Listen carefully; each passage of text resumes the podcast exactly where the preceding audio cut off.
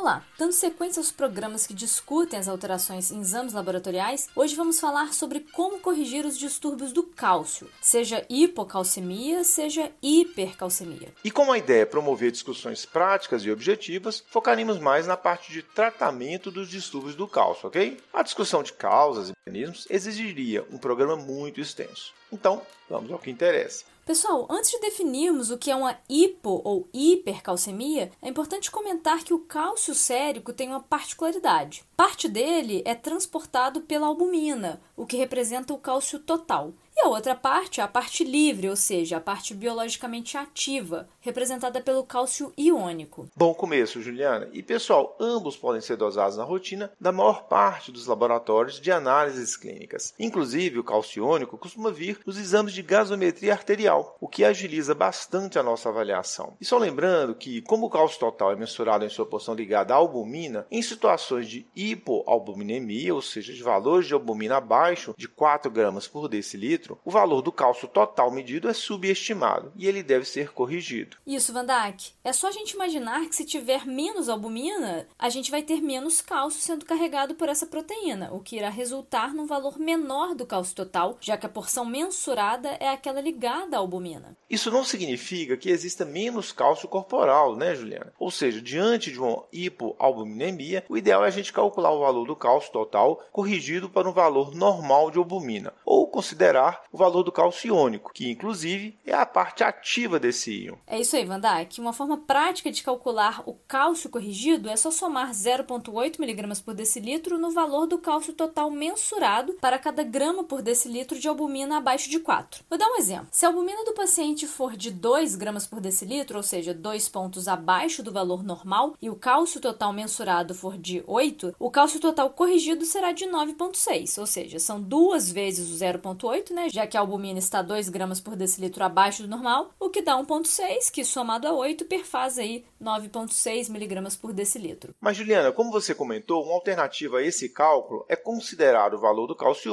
que não precisa de correção, certo? Certo, Van mas como nem sempre há kit de dosagem disponível para o calciônico, é importante a gente ter em mente essa informação sobre o cálcio total, ok? Além disso, a maior parte dos protocolos de tratamento vai utilizar o cálcio total como referência para definir a gravidade da hiper ou da hipocalcemia. Joia! Só para relembrar, pessoal, o valor do cálcio sérico total varia de 8 a 10, o valor da normalidade, e do iônico de 0,8 a 1,2 mmol por litro. Bom, vamos começar então pela correção da hipercalcemia, porque tem mais detalhes. E aí, Juliana, como é possível reduzir os níveis de cálcio sério? Vandak, basicamente temos três formas de fazer isso, mas antes de mencioná-las, acho que é importante dizer quando realmente precisamos instituir essas medidas para redução do cálcio sérico. Pessoal, a homeostase do cálcio é um objetivo primordial do organismo, já que esse íon é crucial em atividades celulares vitais, como a contração muscular, inclusive do músculo cardíaco. Por conta disso, muitas vezes iremos nos deparar com os distúrbios do cálcio que se instalam de uma forma mais insidiosa, o que por vezes não traz sintomas. Em linhas gerais, a principal indicação da correção da hipercalcemia é quando encontrarmos valores do cálcio total acima de 14 mg por decilitro ou acima de 2,5 a 3 mmol por litro se o dosado for o calciônico. Isso quando em geral já há sintomas, né, como confusão mental, rebaixamento do sensor ou até mesmo coma. Juliana, mas se esses sintomas aparecerem em valores de cálcio menores do que esses de 14 miligramas por decilitro, a gente também tem necessidade de tratar? Como a gente comentou, o valor sérico normal do cálcio ele oscila aí entre 8 a 10 miligramas por decilitro, a depender do kit, e o do calciônico entre 0,8 a 1,2, 1,4.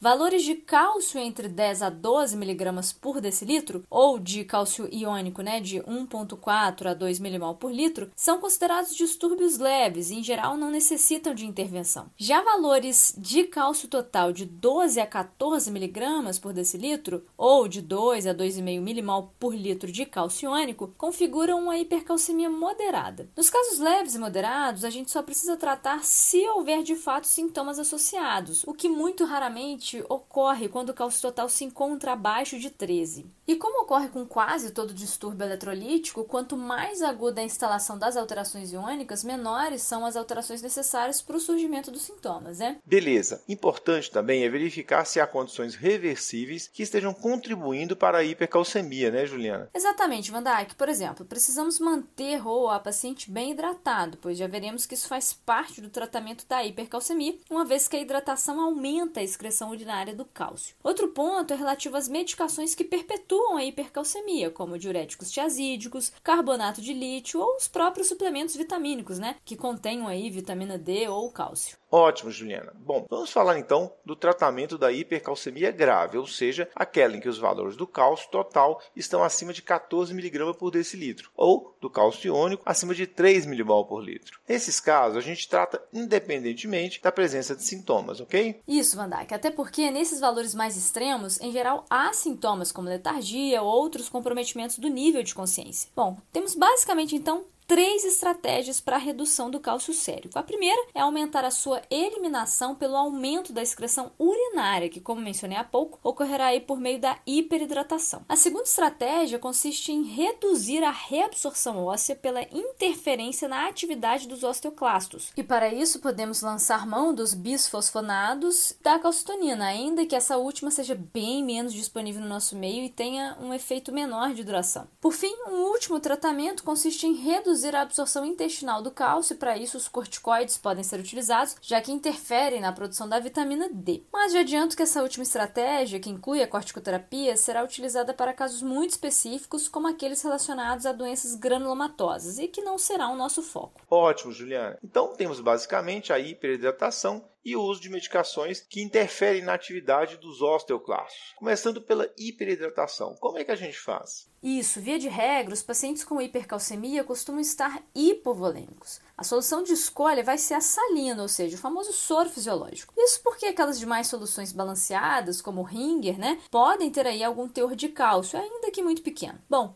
Começamos então com uma vazão de 200 a 300 ml hora, e obviamente, né, pode ser em acesso periférico, e depois de algumas horas a gente pode manter uma vazão de 100 a 150 ml hora, isso nas primeiras 24 a 48 horas, a depender da queda do cálcio. Vazão bem alta, né, Juliana? Será que não vale a pena associar aí uma furosemida, já que por ser um diurético de alça, ela também pode promover a excreção de cálcio? Boa pergunta, Van Dijk. A furosemida aqui, pessoal, só vai ter indicação em cenários de hipervolemia com repercussão clínica, o que pode acontecer em pacientes cardiopatas e nefropatas. Especificamente para esse grupo de pacientes, a gente pode adotar uma estratégia mais conservadora, ou seja, ofertar uma vazão menor, como de 100 ml hora e observar mais de perto, né, aqueles sinais clássicos de hiperidratação, como a congestão pulmonar, por exemplo. Caso apresente, aí sim, né, a gente lança a mão da furosemida. Então, e administrar furosemida profilaticamente não compensa? Vandac, o problema da furosemida aqui é que ela pode predispor a outros distúrbios, como hipopotassemia ou mesmo a hipomagnesemia. Então, o ideal mesmo é fazer apenas quando tivermos uma hipervolemia aparente. No grupo, né, de pacientes que mencionei, como cardiopatas ou nefropatas, caso essas pessoas já façam uso da medicação, aí sim pode ser uma boa estratégia já manter o diurético. Joia! Então, como primeira estratégia do tratamento da hipercalcemia, a gente tem a hiperidratação com solução salina, reservando a associação da furosemida para casos de hipervolemia, sobretudo se pacientes cardiopatas ou nefropatas. E quanto aos bifosfonados? Então, os bisfosfonatos, eles entram em associação à hiperidratação. Eles atuam na redução da reabsorção óssea, ou seja, impedem a liberação do cálcio ósseo pelo osteoclasto. Importante saber, no entanto, que só vamos observar o pico de ação dessas drogas sobre o cálcio, né, cerca de 48 a 96 horas depois aí da sua administração. Dentre os bifosfonados, Juliana, algum de preferência? Van Dijk, para o tratamento da hipercalcemia, os bisfosfonados mais utilizados são o ácido zoledrônico e o pamidronato, sendo o primeiro mais eficaz, principalmente se a hipercalcemia tiver relação com doença maligna. Ambos por via endovenosa, né, Juliana? Isso, em acesso central ou periférico. O ácido zoledrônico, ele é usado em geral na dose de 4 mg, podendo até chegar a 8 mg, numa infusão de 15 a 20 minutos. E para isso a gente pode diluir para 100 ml, seja de SGI, né, o soro glicosado ou soro fisiológico. Já o pamidronato, na dose de 60 ou 90 mg, quando nessa última tem a sua ação máxima. O pamidronato, ele precisa de uma infusão mais lenta, em torno de 2 horas ou mais, caso haja alguma disfunção renal, por exemplo, ou se a hipercalcemia for secundária a lesões líticas do mieloma. Por conta disso, a gente gente vai precisar diluir o pamidronato para volumes bem maiores, em cerca de 500 ml, seja de soro fisiológico, seja de solução glicosada. Juliana, você mencionou disfunção renal. Há risco com essas medicações? Pois é, Vandai, que essas medicações são em geral seguras, mas tem sim o risco né, de nefrotoxicidade. Uma das formas da gente evitar é fazer a infusão mais lenta, como eu mencionei, especialmente com o pamidronato. Naqueles cenários de clearances muito reduzidos, em geral aí abaixo de 30 ml por minuto, aí sim essas medicações estariam contraindicadas. Nessas situações, então, em que os bifosfonados não podem ser utilizados e caso a hiperidratação não tenha sido eficaz ou até seja contraindicada, só nos resta a terapia substitutiva renal, a hemodiálise, para a correção da hipercalcemia, né, Juliana? Sim, a diálise é a última medida para o controle do cálcio. Mas vamos voltar à calcitonina, né, que é uma alternativa citada como rotineira no tratamento inicial da hipercalcemia. O problema, como falamos mais no início do programa, é que ela é pouco disponível em nosso meio, sobretudo nas instituições públicas, né? E a sua duração é curta. Mas quando usada, a dose da calcitonina é 4 mg por quilo de peso por via subcutânea ou intramuscular. Existe até a formulação intranasal, mas para o controle do cálcio ela não é adequada. A calcitonina ela está mais indicada naquela fase hiperaguda do tratamento, pois o seu início de ação é rápido, diferentemente aí, né, do bisfosfonado, que demora 2 a 4 dias para começar, e o ideal é começar a calcitonina de forma precoce, logo já com a hiperidratação. A gente repete depois do cálcio em 6 a 12 horas e caso tenha caído, a gente pode repetir essa mesma dose, mantendo aí por no máximo uns dois dias, já que logo depois a ataxifilaxia. Certo, Juliana. Temos mais alguma alternativa de tratamento antes da diálise? Van Dijk tem o denosumab, que por não ter interferência renal, pode ser uma alternativa, né, já que também atua aí na reabsorção óssea. Mas é uma medicação cara e muito pouco disponível. Juliana, antes de passarmos para a correção da hipocalcemia, só lembrar que os bifosfonados têm pico de ação por volta do segundo ao quarto dia de uso. Eles podem ser repetidos com 15 a 30 dias no caso do pamidronato ou com uma semana no caso do ácido zoledrônico. Vamos então ao tratamento tratamento das hipocalcemias.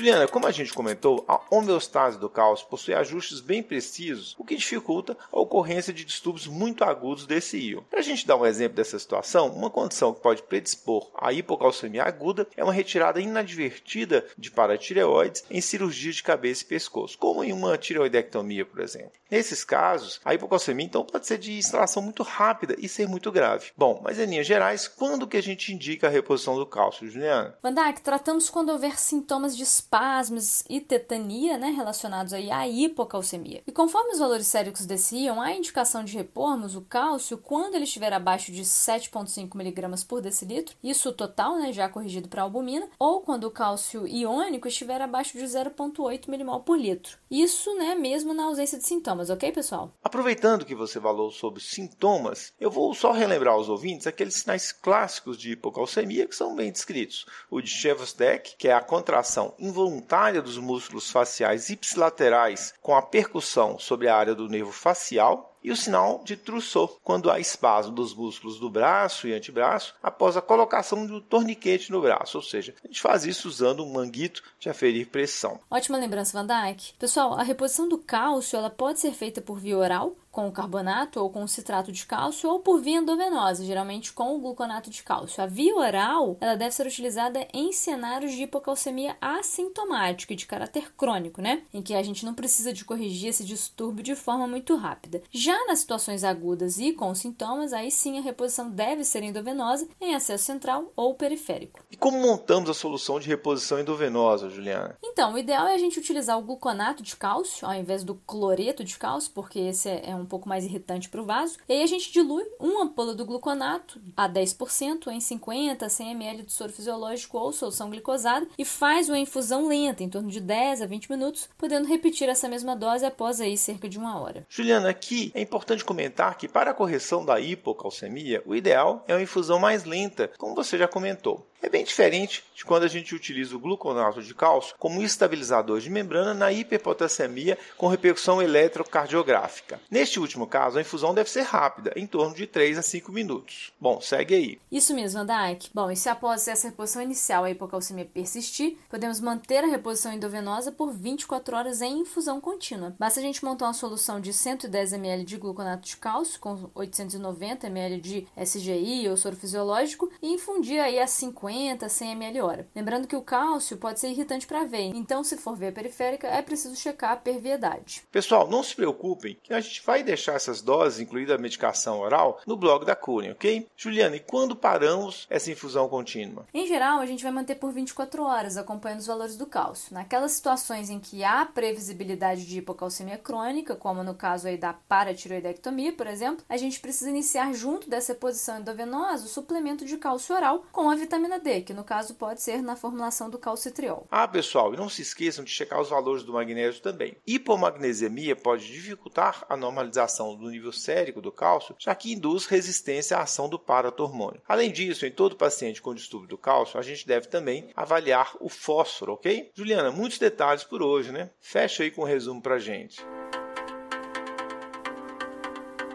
O valor sérico do cálcio total mensurado depende do nível de albumina. Para cada grama por decilitro de albumina abaixo do valor normal, devemos somar 0,8 mg por decilitro no valor do cálcio total estimado. A alternativa é considerar o valor do cálcio iônico. Para as hipercalcemias moderadas ou graves com sintomas, quando o cálcio total corrigido estiver acima de 14 mg por decilitro, ou quando o iônico estiver acima de 2,5 a 3 mmol por litro, devemos tratar com hiperidratação associado à calcitonina, se disponível, por no máximo 48 horas, né? Isso a calcitonina. E com bisfosfonato, seja o ácido zoledrônico ou pamidronato. Já na hipocalcemia aguda, a correção deve ser feita com gluconato de cálcio endovenoso em infusão de 10 a 20 minutos, seguida aí de infusão contínua por 24 horas, caso haja risco de manutenção da hipocalcemia. Lembrando que o carbonato de cálcio oral pode ser associado e a correção da hipomagnesemia concomitante é importante. Pessoal, e já que nessa semana comemoramos o Dia dos Professores, gostaríamos de parabenizar todos os docentes que contribuem diariamente para uma formação médica de qualidade e aproveitar aí para agradecer a todos os nossos ouvintes, professores, alunos e colegas médicos que fazem parte aí desse universo acadêmico tão rico. Com roteiro e edição de Vandac Nobre e Juliana Vieira e produção de Bernardo Levindo, este foi mais um Corrida de Leito, o podcast da Cura em Lab. Agradecemos e esperamos tê-lo conosco novamente em breve. Até a próxima semana.